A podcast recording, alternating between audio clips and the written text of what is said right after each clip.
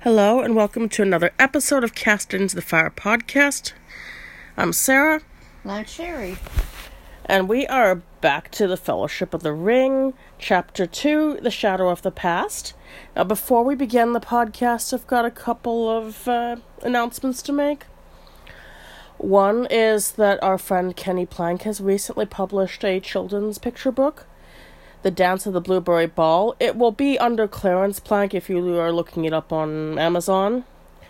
And it's it's a cute little story about a blueberry themed dance. So if you have want more stories to read to your kids or your kids are just, you know, learning how to read and you want something for them to practice or they just like blue they or blueberries And it is a, a picture book, so there are, you know, uh, some beautiful artwork in in the book. And uh, uh, Kenny, otherwise Clarence, uh, has several books on Amazon, so check them all out.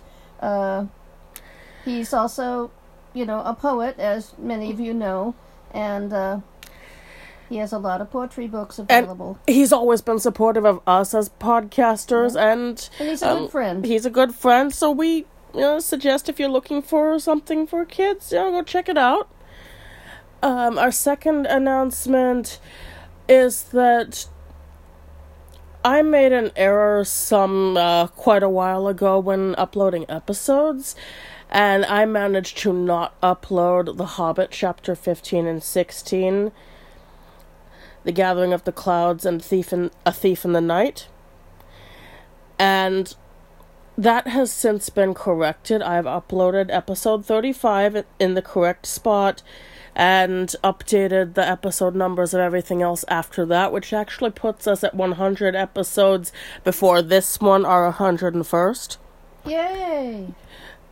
So if you found thought something was missing when listening to our Hobbit ones, it was, and it's up Sorry for that. and it's up, and you can go and uh, listen to it if you want.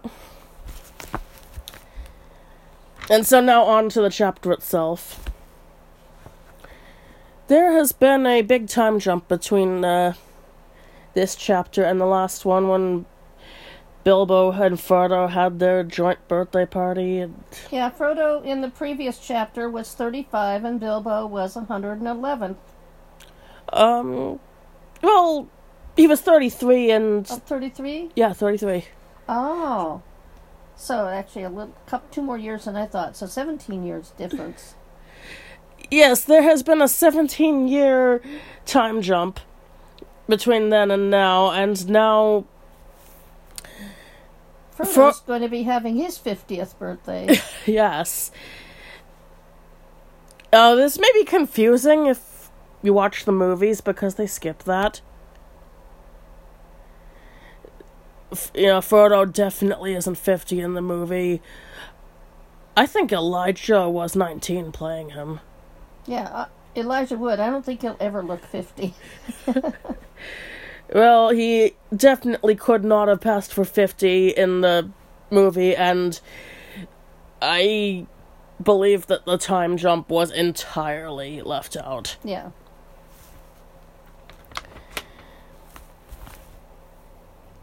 So he's 50 now, he's living in Bag End.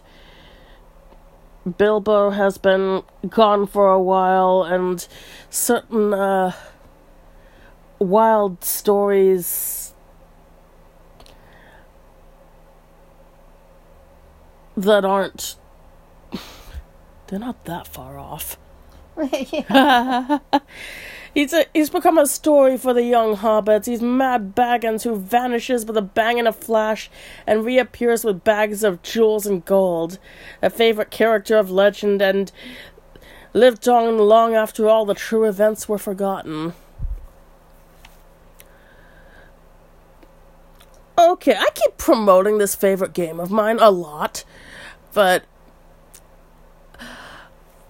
um, I don't know if this quest was a one-time thing or whether they kept bringing it back. hmm But they actually had a thing where you were supposed to go and collect stories, and well, there were some mad, mad Baggins ones on. Um, this is Lotro again. Right. Sorry.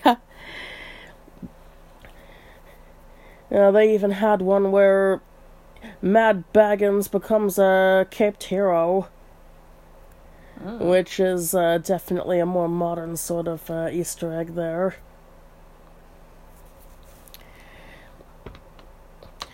But anyway, yes, on to the back to the actual book. The older generation of hobbits, Now they also thought that Bilbo was mad. But oh, he has gone off and fallen into a pool or a river and has come to a tragic but hardly an untimely end, and Gandalf is to blame. So, oh, none, none of them actually know where Bilbo is. They're just, you know, saying what they think Right. happened. Yeah, it says, if only that dratted dragon would leave young Lis- Frodo what? alone, oh, Wizard. perhaps he'd settle down and grow some hobbit sense, they said. You said dragon. If only that trotted wizard. Leave young Frodo alone. But it seems that Gandalf was leaving Frodo alone, and he seemed to be settling into Bag End. But he continued to have a reputation for oddity, too. Um, he kept celebrating Bilbo's birthday. Yeah, he wouldn't go into mourning. Uh, others had thoughts that, of course, he had died. And uh, now he continued to celebrate the birthday. He called Bilbo's 112th birthday Hundredweight Feast. and but he only invited um 20 guests but you know he had a lot of food there so it, it was a good party and he continued to keep up this custom every year Right. Well, it is convenient they share a birthday. and frodo continued to live alone just like bilbo had but he had friends um mostly um took relatives and also um, Folco Boffin and Fredegar Bulger, who is mostly known as Fatty Bulger in this book. Yeah, they do have some uh, very interesting names. Peregrine Took, nicknamed Pippin, and Merry Brandybuck, who his l- full name was actually Meriadoc, but most didn't remember this. And uh, they would go uh, walking all over the Shire, and they'd even come back at night, which is apparently always so uh, weird to sensible folk. If I could have more children, I'd be naming them like Meriadoc and all these other. Oh, cool come on! If if I lived somewhere significantly safer, and I, I live in kind of an urban yeah, ish area. area and didn't have responsibilities like having to be functional at work the next day. I mean, I wouldn't mind doing that sort of thing. Mm, It's not that weird. yeah.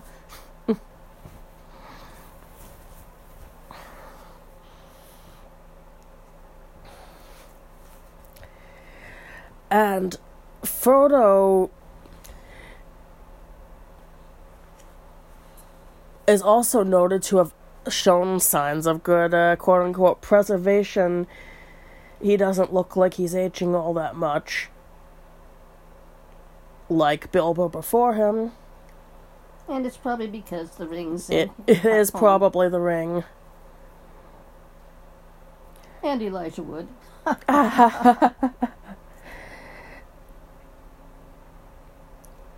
and he's been starting to also think like Bilbo, "Oh, maybe I should go off into the wild too and follow him, you know, cross the river, which is the border of the Shire. Anything beyond the river is no longer Shire.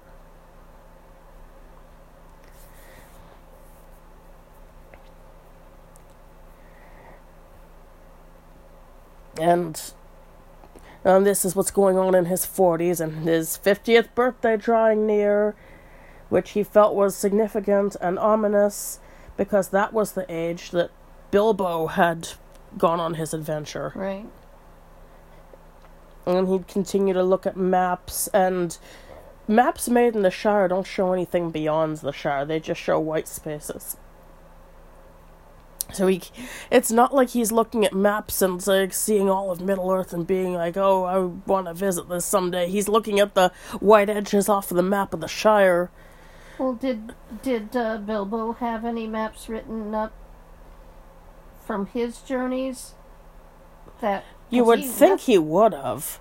I would think he would have. So I you would think he would at least have kept like made a copy of the um, map the dwarves were using that Yeah. shows the way to I the imagine mountain. he. I imagine he did. I've always thought that, uh, um, that Frodo had some access to something beyond what the locals knew. If this if this book were deliberately written to both make you feel like the Shire is your home and you want to live there, but also feel some wanderlust for Right. seeing all the other places too. Like if it's not written on purpose that way, it may as well be. Yeah, Um, I would think um, Gandalf might bring maps with when he travels. All right. I'm not exactly um, itching to go through a stroll through, say, Mordor. Mordor, at least t- during the events of this book, but um, I would want to see most of the other places. Yeah. And in some way, I kind of think it's the the rangers who you're gonna meet in a later chapter that have it really good. They're not so far from the Shire that it's not like somewhat, you know, home like Bree-land, but they get to wander some. They got some dangers that the hobbits are not facing, but Right.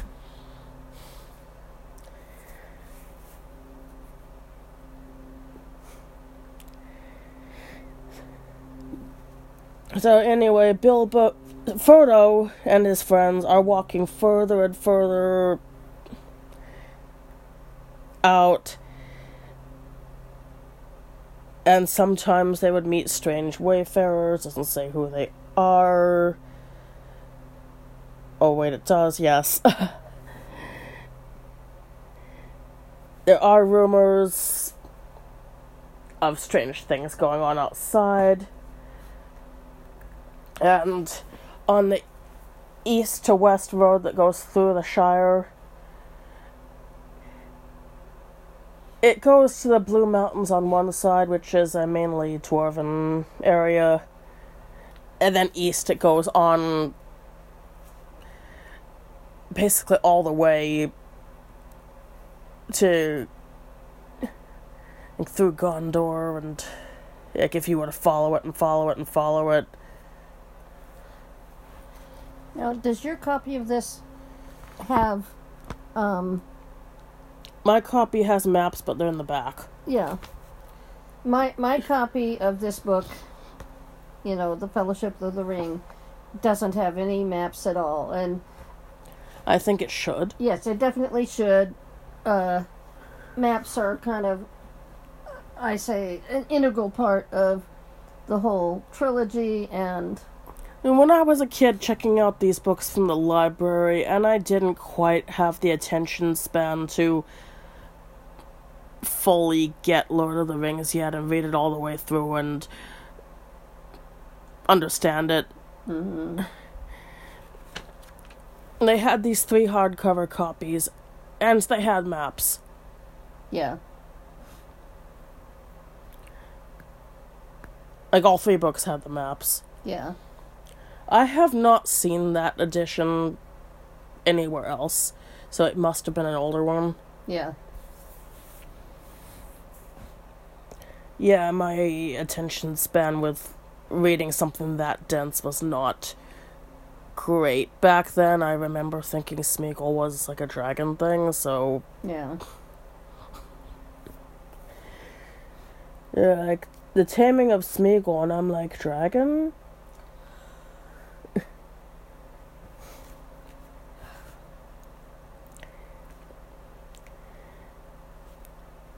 so, anyway, yes, back to the east west road that went through the Shire, and it went to the Grey Havens on one side, and dwarves would um, use that route a lot. And they were where the hobbits were mostly getting news from elsewhere. But they didn't really talk to each other all that much. And Frodo often met them, and they they were troubled and they were speaking of an enemy and of the land of Mordor. Now, I'm not exactly sure where the dwarves were getting so much news from, considering they're even further from Mordor than the Shire is. Maybe they're getting messages from dwarves elsewhere, like Yeah. the Lonely Mountain, Right. which isn't close to Mordor either, but it's closer than the Shire is. Right. And that name didn't really mean much to hobbits. They had some legends of the past and they were dark and um, it's described as it's like a shadow in the background of their memories, ominous and disquieting. They don't really know what it is. You know, it's far away, it doesn't have to do with them Right. um, there had been an evil power in Mirkwood that was driven out by the White Council that had reappeared in greater strength in the old strongholds of Mordor, and the Dark Tower had been rebuilt, and the power was spreading far and wide. Orcs were multiplying again, and trolls were abroad, and they weren't dull witted anymore and were armed with dreadful weapons. So this power was Sauron. Yeah, this power was Sauron.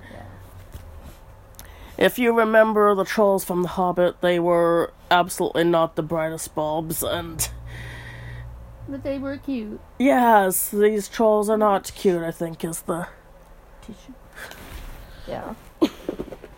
idea here. And this evil power being driven out of Mirkwood, that was Gandalf's pressing business away south when he left the dwarves on the edge of Mirkwood in The Hobbit. Yeah. which I believe we did discuss when we were recording that. But if you didn't listen to those, that's what it was. Gandalf and Saruman and Radagast and Galadriel had gotten together to drive out an evil power that was in Mirkwood, and with it gone, the forest became a more wholesome place, but the power hadn't been destroyed, it had only moved elsewhere. Right.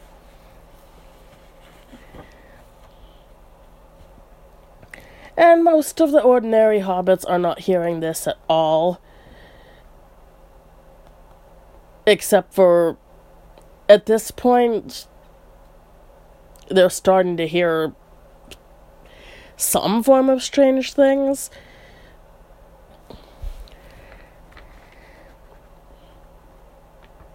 And, you know, rumors are being heard you know, in the Hobbit pubs, the Green Dragon. Now the green dragon wasn't in Hobbiton, right? It was Bywater, that's very close. Okay. It would be a reasonable walk from Hobbiton.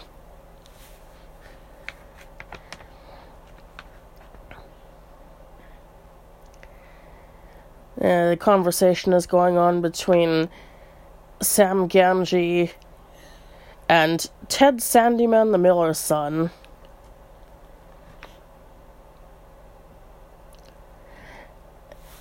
And they're talking about the queer things that you hear these days, and Ted doesn't believe them. He thinks they're children's stories. Sam does believe some of them. He thinks there's some truth in them. Uh, wonders who invented them anyway. What about dragons? The Shire doesn't get dragons. And um, Ted actually makes some kind of pun about there's only one dragon in Bywater, and that's green. Yeah. And tree men, giants, and that they say that one bigger than a tree was seen up on the North Moors, which is part of the Shire. It's kind of a bit of, of the more rural area of the already rural Shire, but it is part of it. And his cousin Hal um, says that he saw one while he was hunting. And um, Ted thinks that Hal is always seeing things, and maybe some of the things he's seeing are not really there. And, oh, but this was as big as an elm tree, and it was walking seven yards to a stride if, if it was an inch. And Hal's reaction is that it then it wasn't an inch, it wasn't walking, it was an elm tree. Yeah. But this, wa- but there aren't any elm trees in the North Moors, and Hal can't have seen one. So that's how Hobbit uh, rumor spreading goes. Right. Uh, Sam Gamgee is uh, somewhat well known as a character. Ted Sandyman is not. He's, he's barely uh, in the. I'm not even sure if he is for sure in the film. There, there's definitely various hobbits in the pub, but Mm-hmm. Ted is an unpleasant sort. I mean, as far as hobbits go.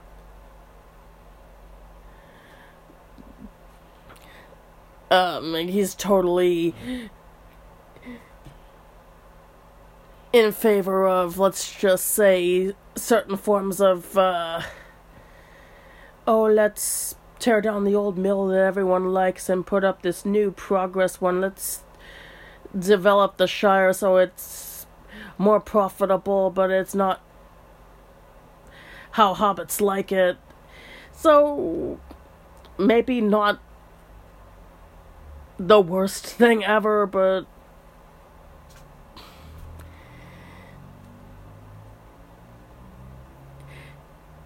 is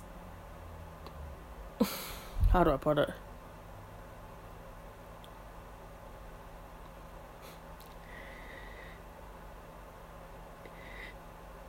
He's not. He's pro. He's progressive in a greedy way, and he's not friendly, and that's pretty much uh, the closest you're gonna get to really bad in the Shire because they're hobbits. Right.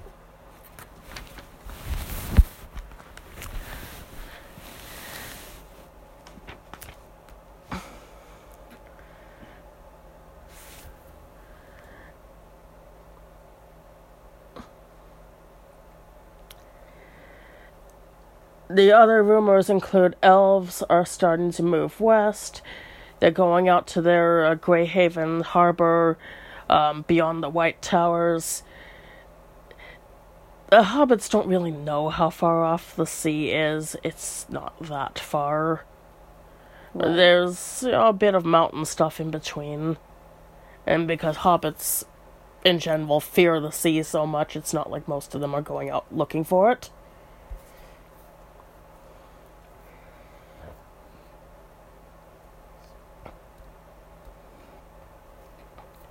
But yeah, the elves are starting to leave, migrate, which, you know, might mean something. And Sam thinks that he might have seen an elf in the woods, and he hoped to see more of them. He was fascinated by the stories of the elves.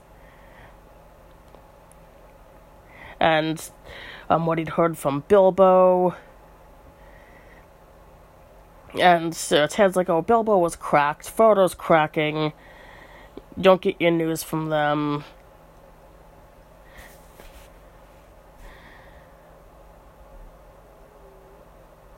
Yeah, he was in the movie because one of the pub hobbits said that.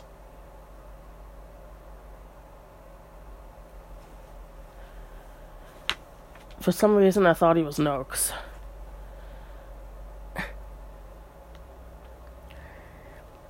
And uh, then it explains um, Sam had gardening to do at Bag End. It's been a while since we did that first chapter. Did we cover that the Gamgees did gardening for Frodo? I think we did. The Gam the Gamgees, both Gaffer Gamgee and Sam Gamgee, were gardeners for Bilbo. Bilbo being uh, rich and probably not doing all that much of his own gardening. No, I think he was a country gentleman, quote unquote. Yes.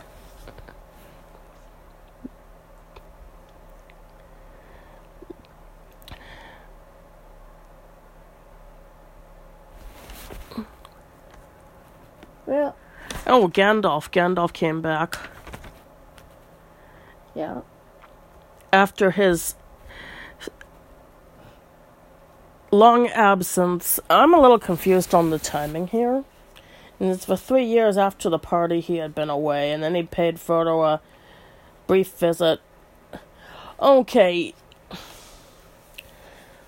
Afraid it's kind of obvious that, despite how many times I've read this, I didn't really do that much of my homework before I have the book open in front of me. Yeah, we both have the book open in front. And Gandalf has been off and on showing up at Frodo's, but you know, years go by sometimes between his visits. And he didn't discuss much of what he was doing on his journeys. And he'd ask, you know, small, you know, small talk about Frodo's health and doings. But then, for nine years, he hadn't shown up. And when he did, he'd showed up and tapped on the window.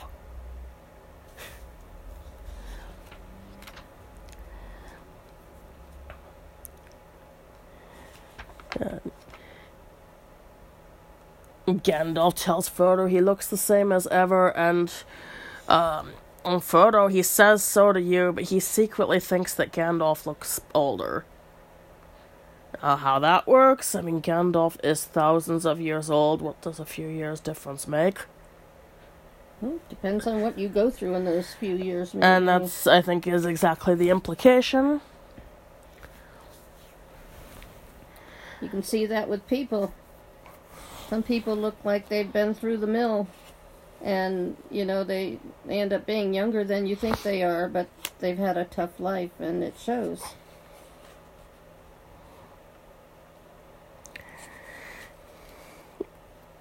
So Gandalf, I guess, has stayed over, and yeah, they've had a breakfast. They're in the study, and Gandalf has out his uh, smoking pipe, thinking of the day when Bilbo had first gone on his journey. And that's when um, Frodo, yeah, he asked Gandalf again about the ring. You know, he said, "You said the ring was dangerous.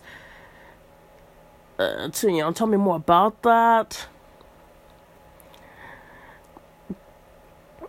And um, Gandalf says that it's more powerful than he'd ever dared to think at first, and it's so powerful that in the end it would utterly overcome anyone of mortal race who possessed it. It would possess him um, talks about how long ago in Eregion, which, uh, if you want to know where that is on the map, it's on the western side of the Misty Mountains, cl- very close to them. Um, known for its uh, holly trees, or in Elvish, Ereg. So, land of holly. Okay. elven rings were made, or magic rings as hobbits would call them. And there were various kinds, and some were more powerful and some were less. And it says the lesser rings were only essays in the craft before it was full grown. And to the elven smiths, they were but trifles, yet still to Gandalf's mind dangerous for mortals. But the great rings, the rings of power, they were perilous. Now, I don't actually know about these lesser rings because all the rings discussed in this book would be in the category of dangerous rings of power. Right. So apparently there were other lesser uh, magic rings that are not gone into, and Yeah. I don't know what they do. Maybe it was something that Tolkien was, uh, I don't know, working on but didn't share. I mean, there's the one ring, and then as will be gone into more in this chapter, there are other rings of power. You know, were possessed by kings of men, elves, dwarves, but those are all still rings of power. They're not.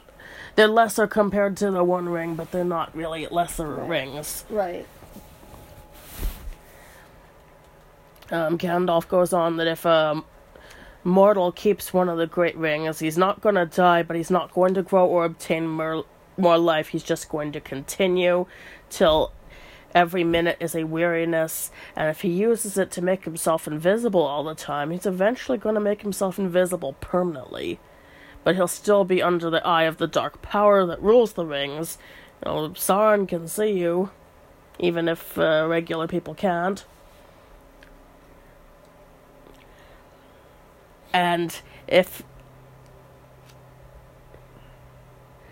and it will happen sooner or later later if the person is exceptionally strong or is well meaning but eventually the dark power will devour him and Frodo is understandably like that's terrifying since he owns one and uh, hasn't been informed of this.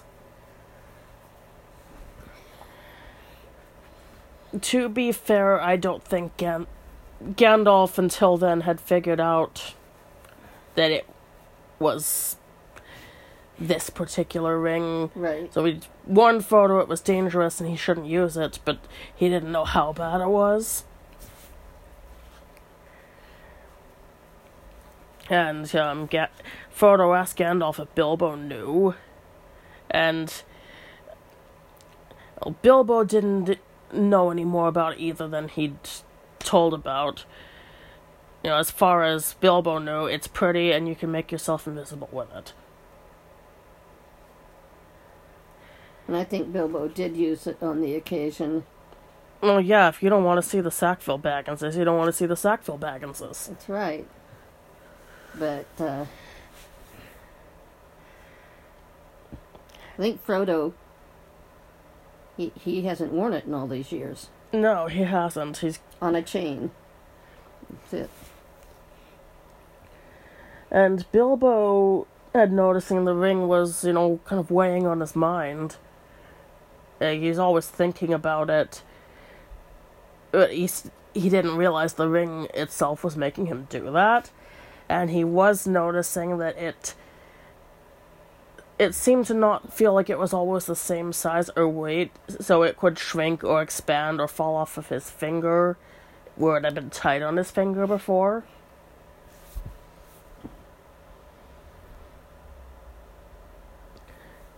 Because, yes, somehow the ring does change. I guess it would kind of have to if Sauron can wear it and, you know, some little Hans Hobbit can wear it. I don't know how far it goes. Could Smaug wear it? Uh.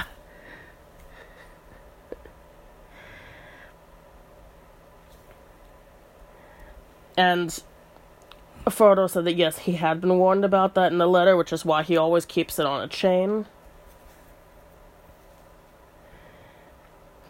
And Bilbo had never connected how long he had lived with the ring.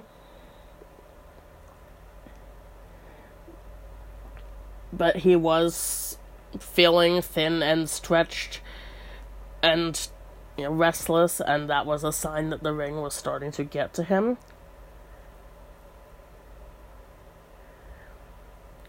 Frodo asked Gandalf how long he's known all this.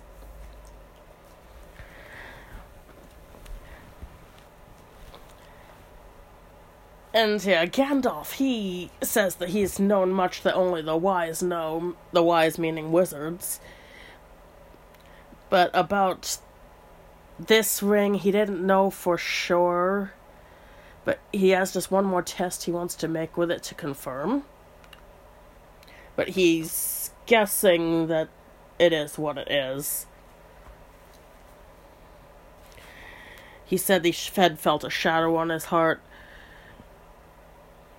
Um, before the Battle of Five Armies, when Bilbo found the ring, I don't know what he means by that, unless he just got a bad feeling. It sounds like a it's a bad feeling. It's like kind of a foreboding. He wondered how Gollum could have gotten a hold of something like that. He doesn't believe the story about Bilbo winning it. Which, yes, this is a reflection back to when earlier editions of The Hobbit, Bilbo actually won it, and Gollum gave it willingly, which the current form of Gollum would never have done. No. And then it got chalked up to, oh, Bilbo uh, fudged the truth a bit because he felt guilty, and that he actually found the ring the way he did. And actually, my understanding is that Bilbo was the only one that has willingly, and even then he needed encouragement from Gandalf, willingly given up the ring, and he, he you know, Hmm. he left it behind when he left. He left it for Frodo. Who has wisely not worn it yet. Right.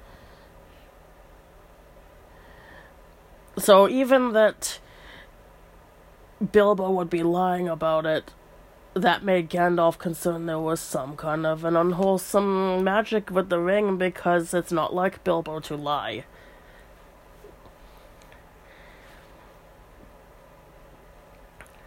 And Gandalf thought about consulting with another wizard, Saruman the White.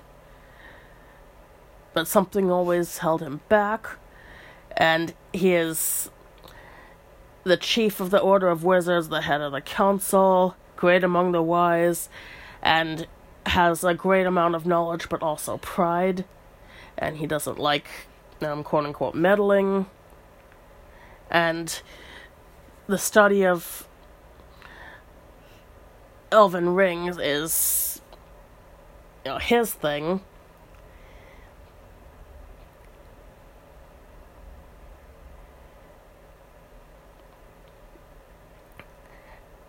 And when the rings were talked about in the council, anything he said about the rings went against his fears about this one.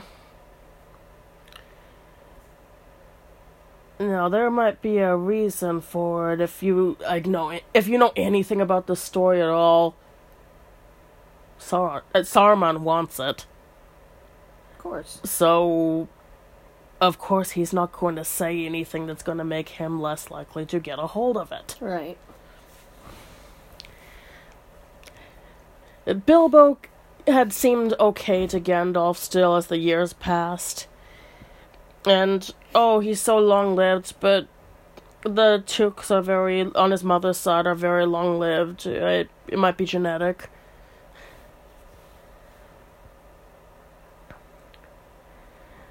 But when the day that Bilbo left, uh, his behavior about the ring had actually given Gandalf concern that this was something worse.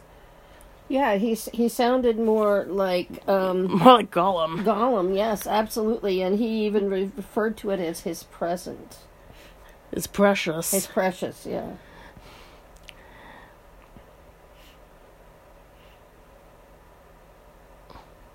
Gandalf said that after Bilbo had left, he had felt better at once. And, you know, there shouldn't be any permanent harm to Bilbo. And there's only one power in the world, this world, that knows all about the rings and their effects, and as far as he knows, there isn't any power in the world that knows all about hobbits. And only one of the wizards or the wise as he calls them, has gone into studying hobbit lore, and I'm sure he's referring to himself here. And hobbits are full of surprises, as he puts it, soft as butter they can be, and yet sometimes as tough as old tree roots. And he thinks that they could resist the rings much longer than the wise would believe.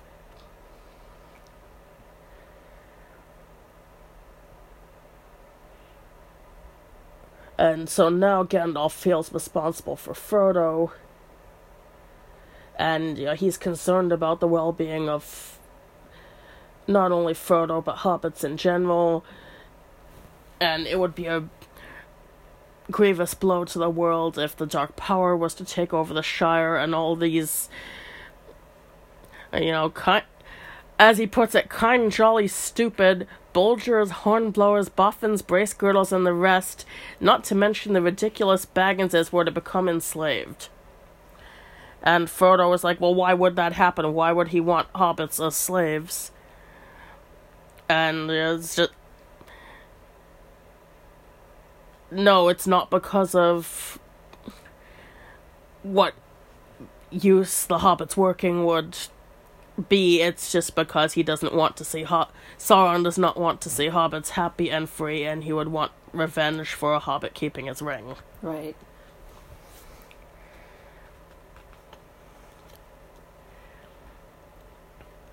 And so now they're going to do their final uh, test to confirm with the ring.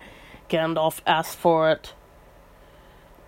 And even then, Frodo finds he doesn't want to give it over. It feels heavy on its chain. Gandalf asks him if there's any markings on it, to which, you know, Frodo notes there aren't any. It's plain, it doesn't have scratch, it doesn't show any wear, it's just a plain gold ring. And Gandalf just flings it right into the middle of the fireplace. And Frodo right away grabs for the tongs to get it out, which shows even then it's having an effect because Frodo doesn't want the ring dis- destroyed even after just hearing what it does. Right. I guess he's not he's not so affected by the ring that he'd reach into the fire without the tongs, but Right.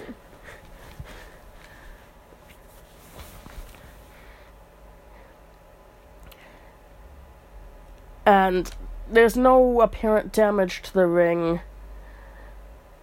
And when it's taken back out of the fire with the tongs by Gandalf, he just drops it right into Frodo's hand. And it's it's it's cool, take it. And sure enough, the ring is not hot, but it feels even thicker and heavier. And very fine lines of um, Elvish script are shown running around the ring, both inside and outside. I don't find the ring replicas I've seen have put I've not seen them on the on the inside, no. Frodo can't read the letters, but Gandalf can, and he says they're an ancient mode of Elvish, but the language is that of Mordor, which he will not enter here. But in the common speech, one ring to rule them all, one ring to find them, one ring to bring them all, and in the darkness bind them.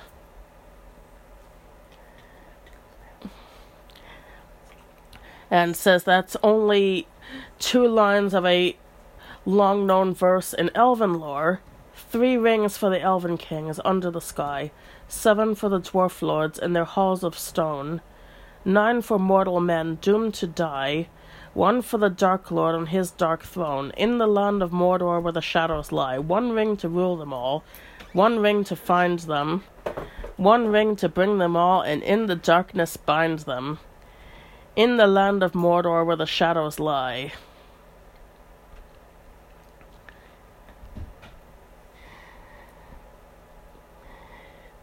So, yeah, I'm not sure how that bit of poetry. Uh, who wrote that among the elves? But it refers to the rings that were given to the leaders of the different peoples. Three for the elves, nine for kings of mortal men, seven for dwarf lords and one for Sauron, who is using his to attempt to control the other ones.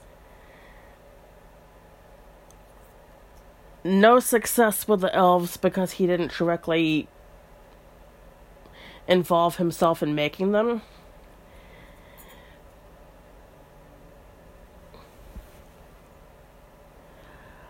With the mortal men, they did fall to the rings. They were ensnared. They're wraiths now, servants of Sauron. Better known as the Nazgul. It had limited success with the dwarves. It didn't succeed in enslaving them or turning them into wraiths, but it did increase their already greed for gold and somehow actually help them to get more of it, which may have, for one, contributed to dragons destroying their. It probably contributed to what happened on the Lonely Mountain. I'm. I'm sorry, my co host uh, stepped out for a few minutes. We, I was just going on about the effects of the different rings, Oh, okay. how it turned the kings of men into Nazgul, and it didn't work on the dwarves fully. It increased their greed for gold, but it didn't turn them into wraiths. But with the the gold greed and the gold accumulation, that did contribute, I believe, to, for example, Smaug becoming interested in the Lonely Mountain and taking it over. Thorin's father and gran- grandfather both had um, one of the rings. Yeah.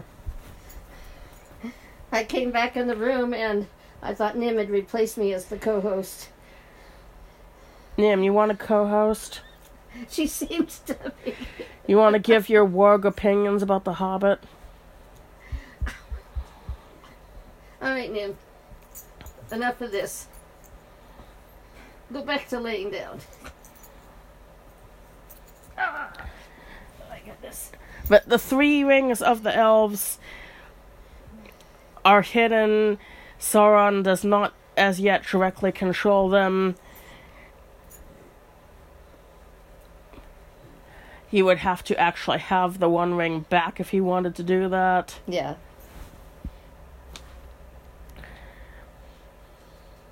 He has gotten three of the dwarf rings back, and the other four dragons have consumed. I don't know what that means. Whether it means the dragons ate it or They're consumed in the fire of the dragon. something. I mean, because if they ate it, wouldn't they just come out the other end? Ah. I'm sorry.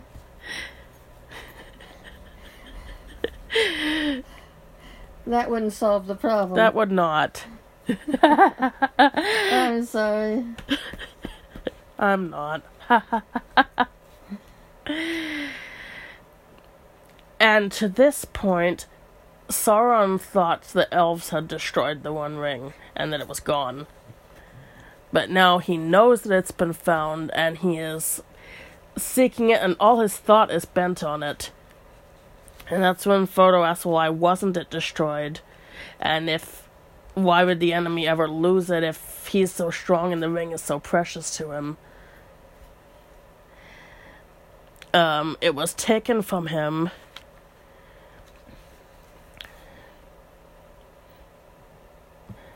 When the, the strength of men and elves was greater long ago.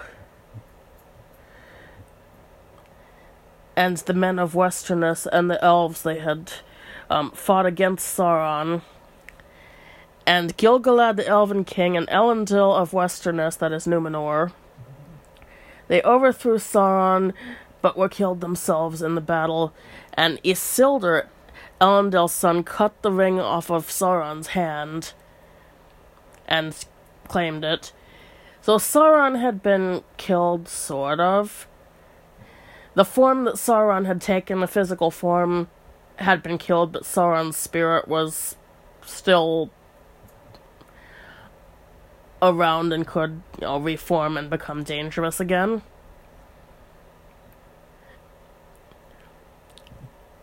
And he'd put enough of himself into the ring that unless the ring was destroyed, Sauron could come back.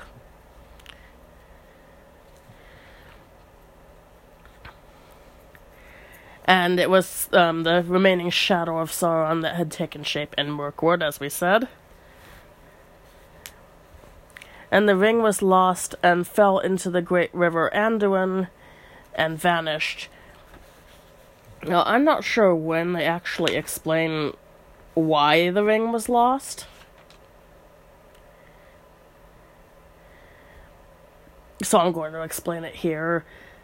Isildur was given the opportunity to throw it into the volcano and get rid of it, and he chose not to. He kept wearing it. He kept, you know, carrying it around. And I think the ring controlled The- a lot of where it went and with whom it went to, and of course the ring would not want to be destroyed. the ring would not want to be destroyed.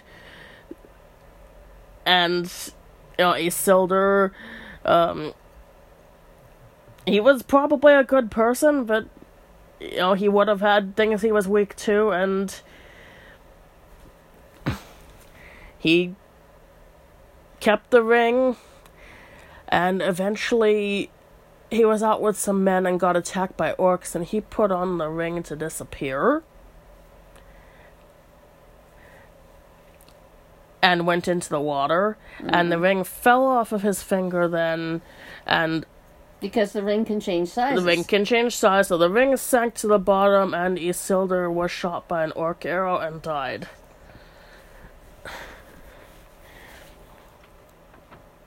And this happened in the Gladden Fields, which is the area near the Great River on the east side of the Lonely Mount. The no, sorry, the Misty Mountains.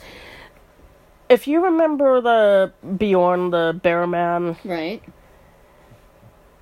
that's south of where Beorn was. Mm. So, in these uh, dark pools amid the Gladden fields, the ring had passed out of knowledge and even legend, and only a few people even still knew about it. And even the wizards couldn't find more.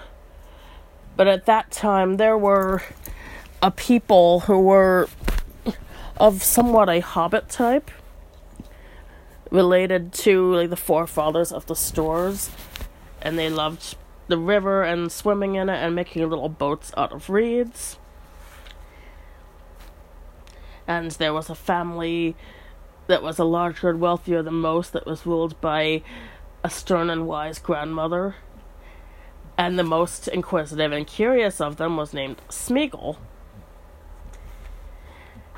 who was interested in roots and beginnings and dived into deep pools and burrowed under trees and growing plants and tunneled into green mounds and ceased to look up at the hilltops or the leaves on trees or the flowers opening in the air. His head and his eyes were downward. Now, the most I can make of that is that maybe that is why the ring twisted him in the way that it did because I don't know. He was he ended up deep under a mountain. Now Smeagol is Gollum. Smeagol is Gollum, Yeah. and the burrowing under trees and green mounds that makes me. It's like on the one hand, it's saying that these are like hobbits, but that sounds more like something an animal would do. Yeah. Now, this is before he got the ring. Right. and he and his friend, who was named Deagol, who was of similar sort, sharper eyed but not so quick and strong. He's often credited with being Smeagol's cousin, and it's just his friend here. Right. I think that's up there with how people say Frodo is Bilbo's nephew, and really he's a cousin a bunch of times removed. Right. And people, I know people who will say, "Oh, this is my my cousin so and so or my uncle so and so," and actually it's maybe the cousin of an uncle or a, you know, it's a d- different relationship than you know being said, but And they were fishing in their little boat, and a big fish took Deagol's hook and dragged him under because he didn't let go of his fishing pole. And he saw something shiny at the bottom of the river, and he let go of his fish and grabbed at the shiny thing and came up holding it. And right away, Smeagol just comes up behind him and give us that diggle, my love. I guess I shouldn't put on the Gollum voice yet. He's not. and know, it's his birthday. He wants it. Diggle says he's already given him a present, more than he can afford. He found it. He's going to keep it. And Smeagol just throttles him from behind and takes the ring. So, something that's basically a hobbit sort of creature murders another one that he's friends with because he's got a ring and that's the effect it has. And possibly, well, yeah, the ring made him do it. But I think Smeagol may have been kind of a smeagly sort before. He got the ring. I can't picture like one of Frodo's friends s- saying, "Oh, you got the ring. I'm just going to do you in right then and there and take it." I think Smeagol already was kind of a nasty sort before. I also think Frodo kept it on the down low and he did not share with others about the ring. I don't think they knew about it so much until later. Now, this happened far from the village of uh, Smeagol's folks. Mm-hmm. So he hid the body and didn't tell anyone, and nobody um, truly found out. And he eventually figured out that when he had the ring on, he could uh, sneak around and steal things, spy on people, and. No, he wasn't seen doing it, but he got suspected. They started disliking him and um, kicking him, and he would bite their feet. Oh, he's already going a bit feral. Yeah. It says the ring had given him power according to his stature. I mean, that means you know, he's a sneaky little hobbit. It can make him an even Sneakier sneakier little little hobbit. Meanwhile, you see, I think the imp- the idea is that if a great ruler had the ring, they might it might give them power toward more tyranny. If a wizard got it, it would increase their magic, but in a dark way. Yeah. Sneaky little hobbit, sneakier little hobbit. And he'd taken to starting making gurgling noises with his throat, which I presume is because of how he killed Deagol. And that is when he got the name Gollum because of the noise he made. And the grandmother eventually kicked him out to because she wanted peace in the family. And he wandered, he journeyed up the river, and he came to a stream that flowed out from the mountains. And he followed it, he ate fish that he caught while being invisible. And it was a hot day, and he saw the water coming out of a cave.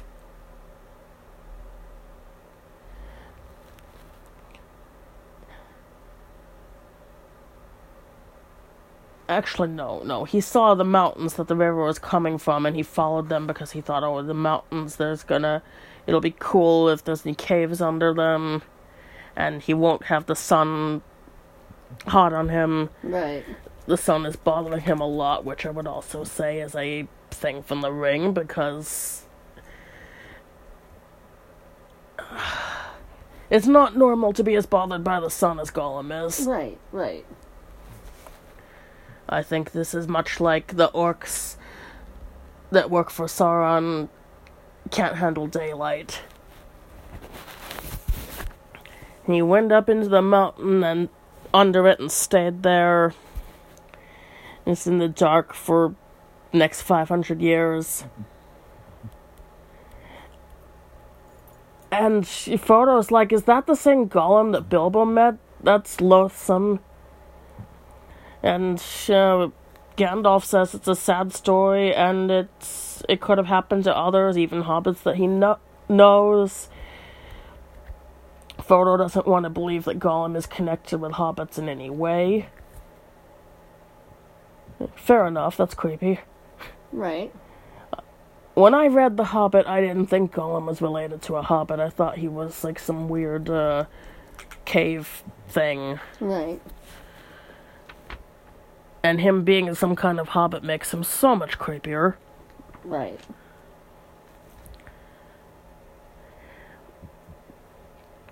And Gandalf points out that there were similar things in their background, in their minds and their memories. They understood each other. They understood the same kind of riddles. So evidence in favor of that he was something of hobbit type. Frodo's like, no, other folks use riddles too, and hobbits don't cheat. Gollum meant to cheat. Though I don't think uh, Bilbo asking what was in his pocket, That was cheating. that was not. I don't blame him under the riddle, like- circumstances. Yeah, but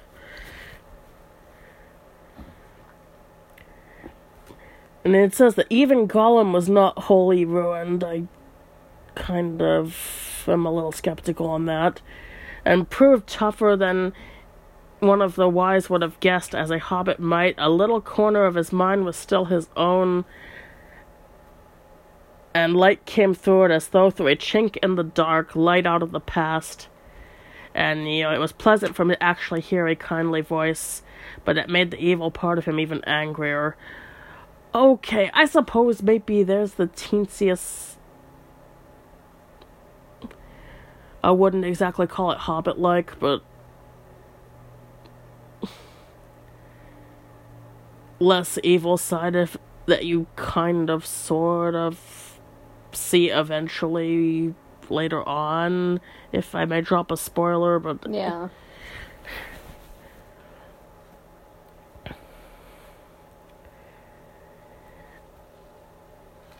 yeah, there he is in the cave. The great secret he wanted from under the mountains was just darkness. There wasn't anything more to find out. He was just living there and eating fish and being resentful.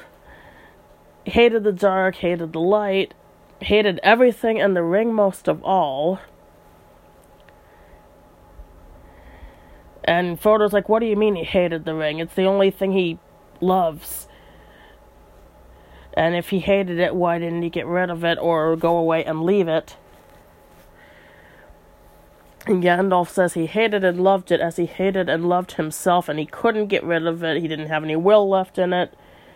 But the ring looked after itself, and it can slip off treacherously, as, as we talked about how the size of it changes. right. And so the ring left Gollum. It wasn't getting anywhere with Gollum. The ring wanted more than being in the dark and being with some fish-eating weirdo that isn't isn't bringing it back to Sauron, isn't using it for anything other than sneaking around eating stuff. It Right. But Gandalf says that there's more than one power at work. Um, Frodo had actually said, well, why did it go to Bilbo? Wouldn't an orc have suited it better? Well, yeah, and if an orc had gotten it, it probably would have gotten back to Sauron much quicker. Not that the orc would have given it willingly either. I'm sure they would have fought among themselves with it. And, Right. but Sauron would have gotten wind eventually that, you know, some orcs like rising in power and right. Now I'm just putting in my own interpretation here. It didn't go. This explanation is not in the book about what would have happened if an orc had gotten it. Just that Frodo thought an orc would have suited the ring better. Gandalf says that there's more than one power at work besides so the the ring had its own motives, but that Bilbo was meant to find the ring. And to this, I think that Gandalf is probably alluding to divine providence, either from Eru or from the Valar.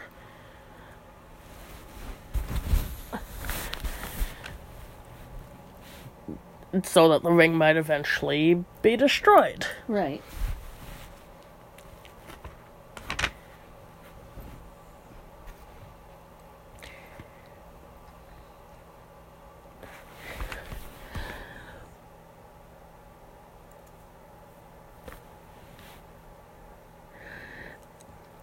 And this fire writing that was on the ring confirms that it is the same ring.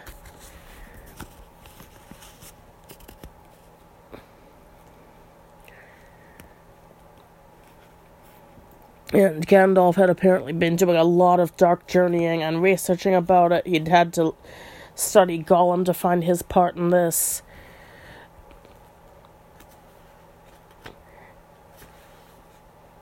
And Frodo was amazed that he has seen Gollum. He was not easy to find, but he managed it at last. Asked what had happened after Bilbo escaped from him.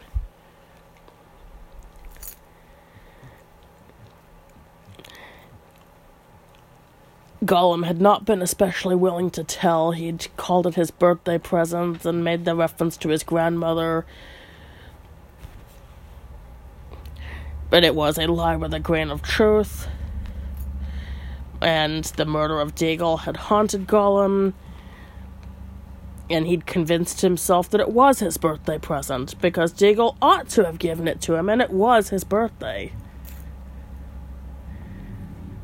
And he eventually threatened Gollum with fire to make him tell the real truth.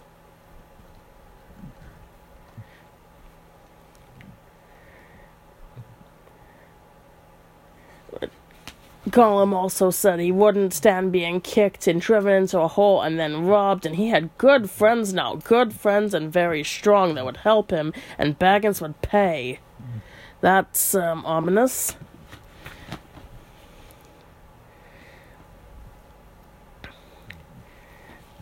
And Frodo asked how how that was found out, and as for the as for the name, Bilbo had uh, given Gollum his real name unwisely. Mm-hmm.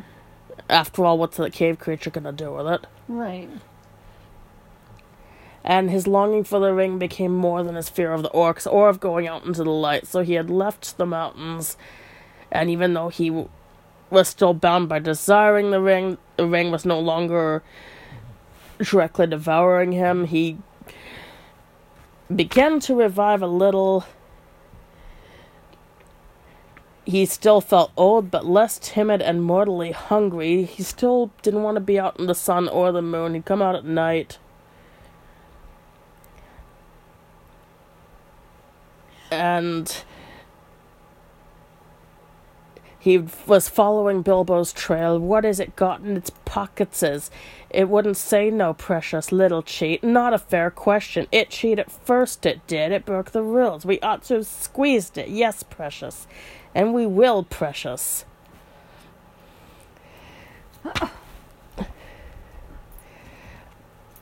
And from little bits that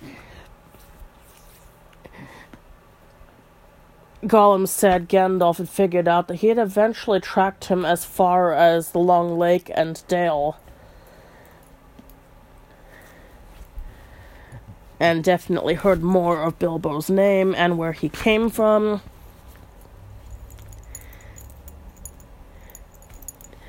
And he came to the Shire back westward as far as the Great River but was turned aside.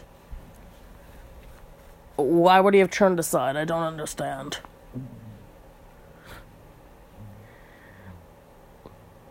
That sort of lends a little more credence to that fan theory that he had something to do with um Frodo's parents' boating accident. Yeah. It's not confirmation. I mean, as it said itself, boats are tricky enough things without any talk of pushing or pulling. Mm-hmm.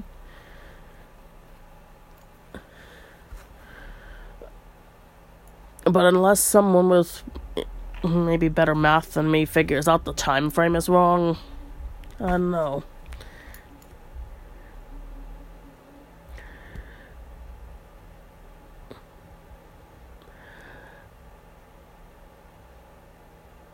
The wood elves tracked Gollum through Mirkwood and back out again. And there was all sorts of rumor of him in the woods. And i'm sorry this is going to get uh, disgusting. The woodsman had t- stories of a ghost that drank blood and climbed trees to go for the nests and into like, animal holes for the young and that it also oh, went after cradles so that's implying that gollum ate babies that's really, really dark. Yeah. I mean, even for Gollum.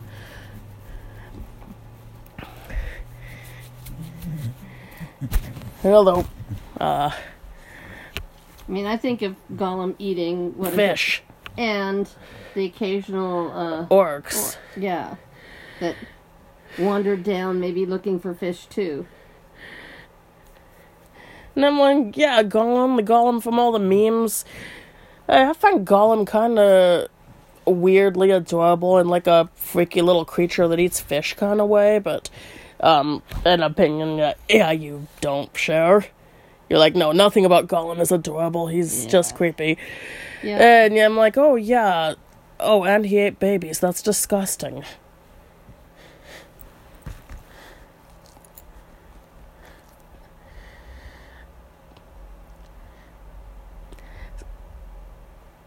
So at the western edge of Mirkwood, the trail had turned away, and he'd passed out of where the wood elves would be tracking him. And Gandalf decided not to worry about it right then because he had trusted the lore of Saruman, which is a mistake. But he eventually got Aragorn to help him track Gollum, a huntsman who you'll later uh, ha- have as a character a few chapters later on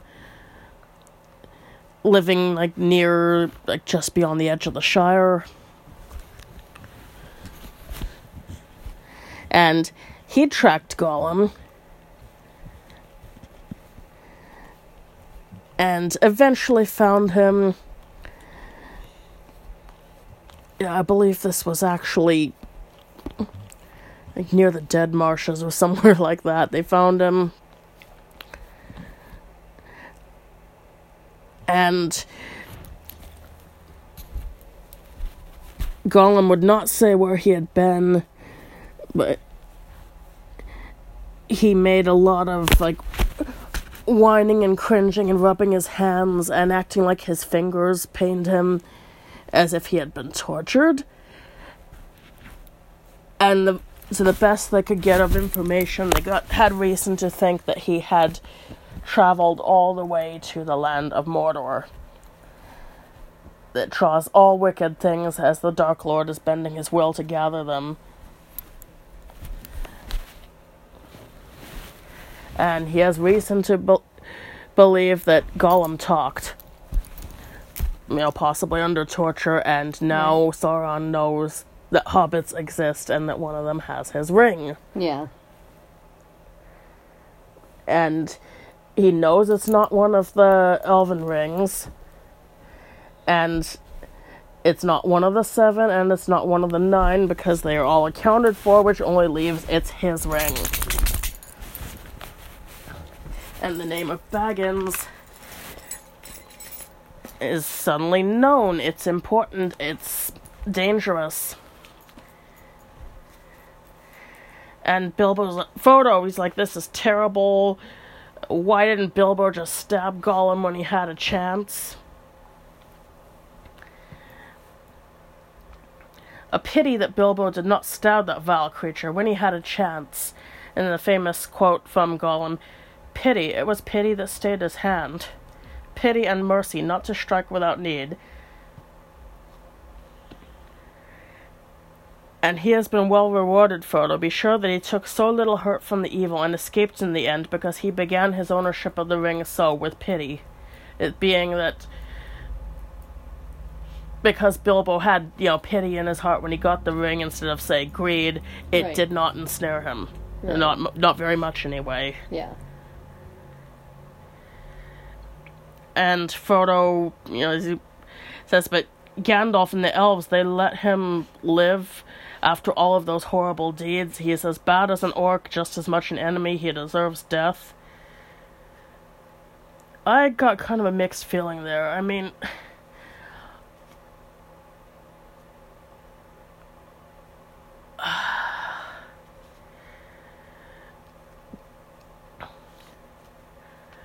ultimately,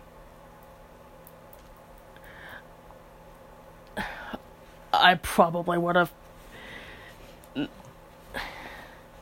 not felt comfortable like killing Gollum either.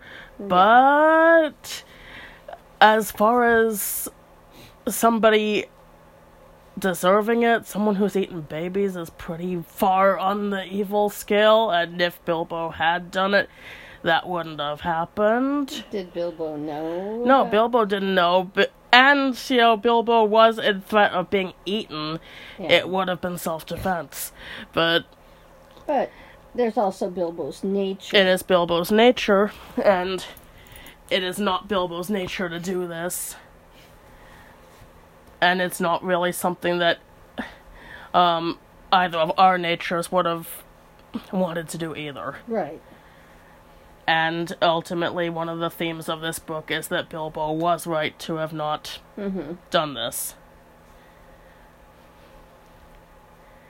And then there is the other famous quote deserves it, I dare say he does.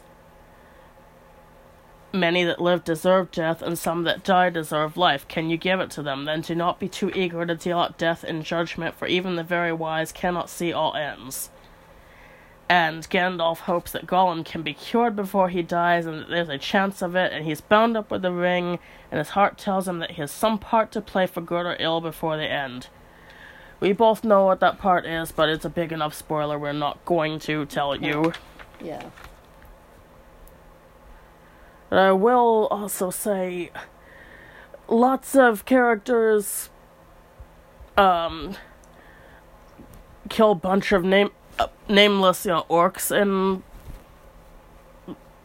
this and there's no oh maybe the orc deserved mercy and that shouldn't have happened Mm-hmm. so I don't know why Gollum is different, except for that maybe he used to be a hobbit, but orcs used to be something else too. I'm not necessarily trying to say one thing or another here, just. I'm bringing up the different uh, factors.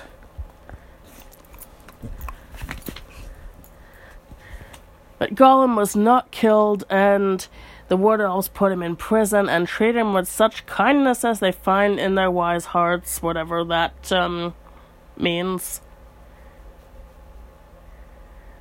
And, you know, Frodo says even if Bilbo couldn't kill Gollum, he wishes he hadn't kept the ring, he wishes he'd never found it. Why didn't you make him throw it away or destroy it? And uh, that's when Gandalf was like, Haven't you been listening? You, the rings have a way of being found. Someone would have found it.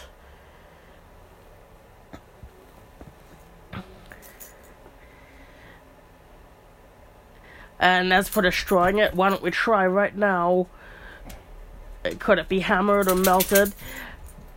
And even then, Frodo is is about to put it back in the fire again, and he can't make himself do it. The ring already has enough over Frodo that he cannot put it into his own little fireplace. And Gandalf says, yeah, none of the fires here is going to be hot enough. None of the forges here are going to be hot enough. None of. No heavy sledgehammer is going to break it. Even the dwarves' forges would not do it. The only thing that might destroy it would either be dragonfire, possibly, but no dragon is left in the world with enough a hot enough fire, and a dragon would also be unwilling to harm the ring either. and for that, it was made by Sauron himself. So the only option left is to take it to the cracks of doom in the depths of Orodruin, the Fire Mountain, where it was forged, and cast the ring in there. Cast it into the fire, just like the name of our podcast. That's right. So, yes, there is an active volcano in Mordor. I don't know if there's any active volcanoes elsewhere. I've seen it brought up, like, couldn't they have put it into any other volcano that's a bit, that's less heavily guarded? Which is an interesting question. But I think the impl- the symbolic implication destroy it where it was made. Yeah.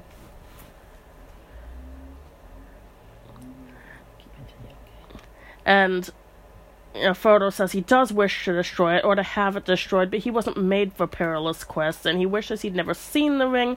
Why did it come to him? Why was it? Why was he chosen? And Gandalf says these questions can't be answered. And it was not meant for any merit that others do not possess, not for power or wisdom at any rate, but he has been chosen, and he must therefore um, use the strength and wits that he has to do it. The strength and heart and wits. And um, Bilbo says he doesn't have much of any of those things, but Gandalf is wise and powerful. Why doesn't he take the ring? And Gandalf is horrified. He springs to his feet and says he w- no, he would become too great and too terrible with that power, and the ring would take over him. And with the kind of power Gandalf already has, he could become like the Dark Lord himself. He would, if he took the ring, he might take it with pity and with desire to use the strength to do good. But eventually it would take over him too, and he would be like another Dark Lord.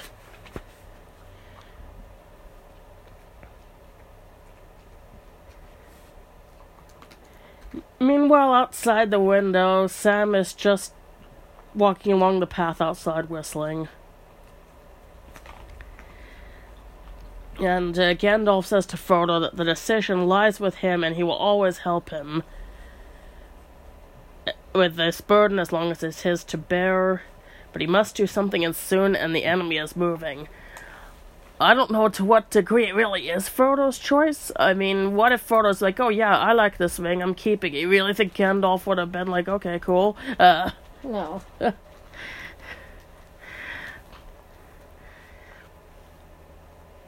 And there's a long silence, and Gandalf is just smoking his pipe, and Bilbo is staring at his fireplace.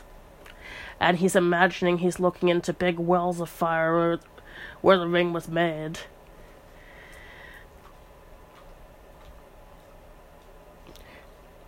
And Bilbo has come to a decision that he must keep the ring and he must guard it, at least for the present, whatever it does to him and Gandalf says it may be slow and slow to evil if he keeps it for that reason. And Frodo like, hopes that Gandalf can find a better keeper for it soon because he's a danger and a danger that all that live near him. He can't keep the ring and stay here. He's going to have to leave Bag End and leave the Shire and leave everything. He'd like to save the Shire if he can he thinks the inhabitants are too stupid and dull for words at times. Really, Frodo? Really? And felt that an earthquake or an invasion of dragons might be good for them. My goodness. No. I mean, I'm thinking of Turkey right now and being like, no. Yeah. But he doesn't feel like that now. He wants the Shire to stay safe and comfortable. Okay, Frodo, much more reasonable. And he shall find wandering more bearable if he knows that somewhere there's a firm foothold, even if his own feet can't stand there again. And he's often thought of going away, but he wanted it to be like a holiday or a series of adventures like Bilbo's and they end in peace. This is exile to flight from danger into other danger, drawing danger after him, and he's gonna have to go alone if he's going to do that. And he feels very small, and the enemy's so strong and terrible.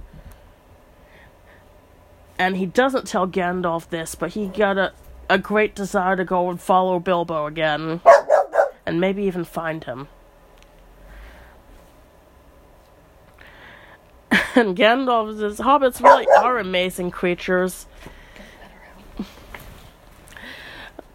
Um, pardon me, I'll I'll continue to talk, but um, our the, the dog needs to be let out. You can learn all that there is to know about their ways in a month, and yet after a hundred years, they can still surprise you at a pinch. And he'd hardly expected to get this answer, not even from Frodo, but Bilbo didn't make a mistake in choosing an heir.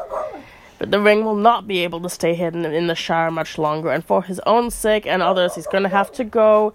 He's going to have to leave the name of Baggins behind him, because it's not going to be safe to use anymore, either inside or outside of the Shire or in the wild, so he will give him the traveling name Mr. Underhill. Uh, as far as I know, he doesn't have any Underhill relations, but it is a name. It's a name hobbits are using. They use it in Bree, which will come into the story later. I have a friend named Underhill. I mean, in, in real life. So this is his name he's going to use so that nobody realizes he's Baggins, and he doesn't think he should go alone. He should find a friend that he trusts that would be willing to go into these unknown perils, but he has to be very careful in choosing this friend, even of his closest friends, because the enemy has many spies and many ways of hearing. And at that moment, all becomes very quiet, and Gandalf creeps to the window. And he goes to the sill and just reaches out his arm and pulls in Sam Gamgee by one ear.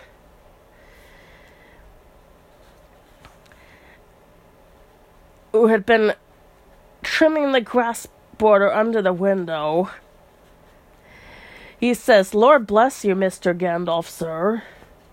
Which I find kind of a a little bit anachronistic because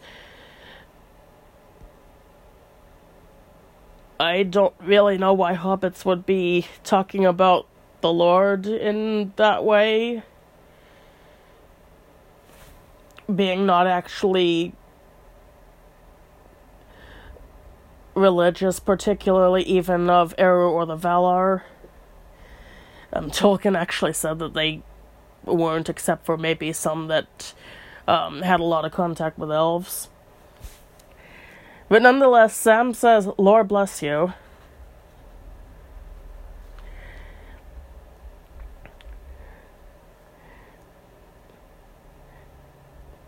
When Gandalf asks him what he's been doing, and he says, Nothing, leastways I was just trimming the grass border under the window if you follow me. Gandalf says, Yeah, he hasn't heard the shears being used in a while and how long has he been eavesdropping? And he's like, you know, eavesdropping. I don't follow you. There aren't any eaves at Bag End. That's a fact. Gandalf just says, don't be a fool. Why did you listen? And he looks so angry, and his brows are sticking out like bristles. And Sam is like, Mr. Frodo, sir, don't let him hurt me, sir. Don't let him turn me into anything unnatural. My old dad would take on so. I meant no harm, on my honor, sir. I don't know for a fact that, uh, the wizards have any powers related to churning people into anything. They'll, you know, churn, churn someone into a toad thing. I haven't seen any sign that any of the wizards in Middle Earth, good or bad, do that sort of thing. And Frodo's like, he's not gonna hurt you, but he knows that you didn't mean harm, but you gotta answer his questions. Sam says he heard a deal he didn't understand about an enemy and rings and Mr. Bilbo and dragons and a fiery mountain and elves, sir. And he listened because he couldn't help himself because he loves tales of that sort, and he believes them, whatever Ted Sandyman might say. And elves, he would dearly love to see elves, and he would ask Frodo if he'd take him to go and see elves when he goes. And Gandalf laughed and was like, Take you to see elves. You've heard that Mr. Frodo is going away? And he, so he did hear, he's upset that Frodo is going, but he hopes that Frodo will take him with him to go and see elves. And uh, Frodo says it can't be helped. He's going, that going from the Shire is going to mean many painful partings, and he's to keep it dead secret what he's heard. Or he hopes that Gandalf will turn him into a spotted toad and fill the garden full of grass snakes. That's cool. That means grass snakes live in Middle Earth. I assume it's got all the regular snakes Europe has, but. Right. oh, I was just going on about how Sam being all freaked out, don't let Gandalf turn me into anything unnatural. And I said that I didn't think that wizards in Middle Earth, whether good or evil, do that sort of thing. They might not even have that type of power because it never happened. Well, nor nor does Sam really know what No. wizards are capable of, True that. True. and he's got an imagination. But I seen the meme where uh, Sam is turned into a Samphibian.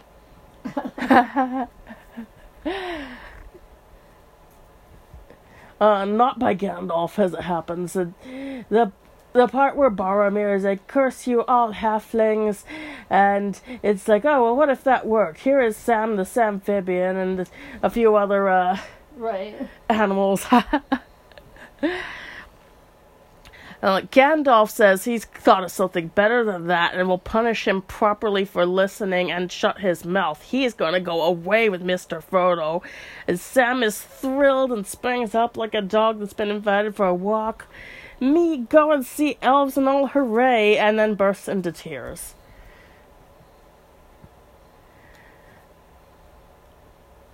and that's the end of the chapter. Next chapter is three is company. Uh, about Sam's uh, elf fascination. Like, I think Sam wasn't your typical hobbit. Number one. no, he loved all the he loved all the stories from Bilbo and Yeah. So, I think Sam had mo- tons more wanderlust in his mind and heart than the average hobbit. oh. Average hobbits, I don't think had any. Like, like no, leave me with my food, my garden, my beer, and my uh, pub gossip, and uh, right. Yeah. Okay, if we in the real world were fascinated with elves, I mean, that would because it would represent like, getting into a story like this one. For a hobbit to be fascinated with elves, that's like, oh yes, I really want to see these tall people with pointed ears that definitely live just over this, over this way, and are definitely not fictional. But I think the idea is that to the Shire, all that stuff is so away from them that it may as well be something out of a story. Yeah. And that is the end of the chapter. See, this first section of the book actually moves very slowly compared with the movie.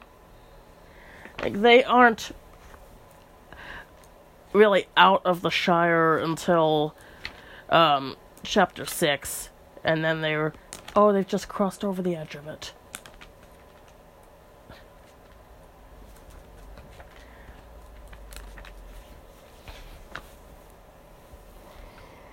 Um, do you have any any more you want to say about this? Um, no, it it took me a while to get into it, but then I did, and uh, I actually have gone ahead a bit.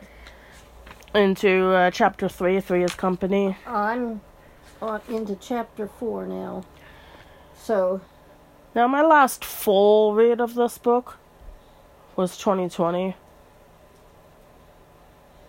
Uh, Mine was probably in my childhood. I But, like, I- you know, had a crave to read Lord of the Rings again, and I did. Now, I know the story very well, but as you can see, I have kind of fumbled on details as to when in a chapter something happens, or I was one of those children that had did Frodo talk to the strangers who were entering the Shire? Uh, know who they were?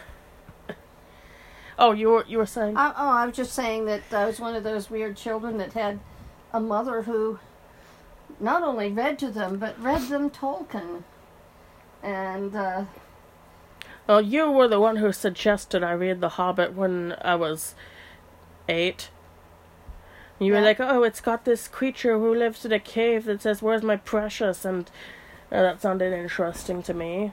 Uh, then my mother did well in as I've said before, I didn't get into the main Lord of the Rings right away as a kid because the density of the chapters and like even that party chapter just seemed to go on and on with no adventuring happening and it it didn't even look like the story was going to be as much about Bilbo and yeah. you know, I bogged down more than once or didn't have enough attention span to the story that I would get confused about who Smeagol was, you know, the next book. right And I didn't properly fully read the book with decent comprehension and get all the way till the end till I was 13. that's fine. And I read a lot of it like outside of the garden that I would um our family did volunteer work at and um when the part I was supposed to be working on was over, I'd go into the grass and read Lord of the Rings. Yes, uh, we kind of had a hobbity existence, tending a garden. More like Sam Gamgee's family than uh, the Baggins. None of us have ever been Bilbo rich, even pre Dragon uh, Gold. Yeah. that is for sure. Yeah, it's like Bilbo gets to have all the home like Hobbit stuff, but he doesn't really have to work in it except for um Okay, he does his own cooking and I think it's I think he enjoys it. Yeah, well, if I owned Bag End and had all the s- cellars of uh, provisions and such like that, uh, I'm sure he wasn't uh, really want for anything. But he certainly isn't having to grow or hunt or farm his own stuff. He can go and buy it from someone else who did and Oh, he can have somebody else do it on his land. Right, Nim? I don't know that he has all that much land beyond Bag End. I think he's just got a little bit. He has a garden. He's got a garden. I don't know how much of the hill above his hobbit house is his. I don't know how that works. Well, hmm. I would hope if my hobbit house was in a hill, I owned the hill. Just because I wouldn't want anybody doing something. like, don't be excavating me. in my roof. Yeah. So yeah. And you see pictures occasionally of uh,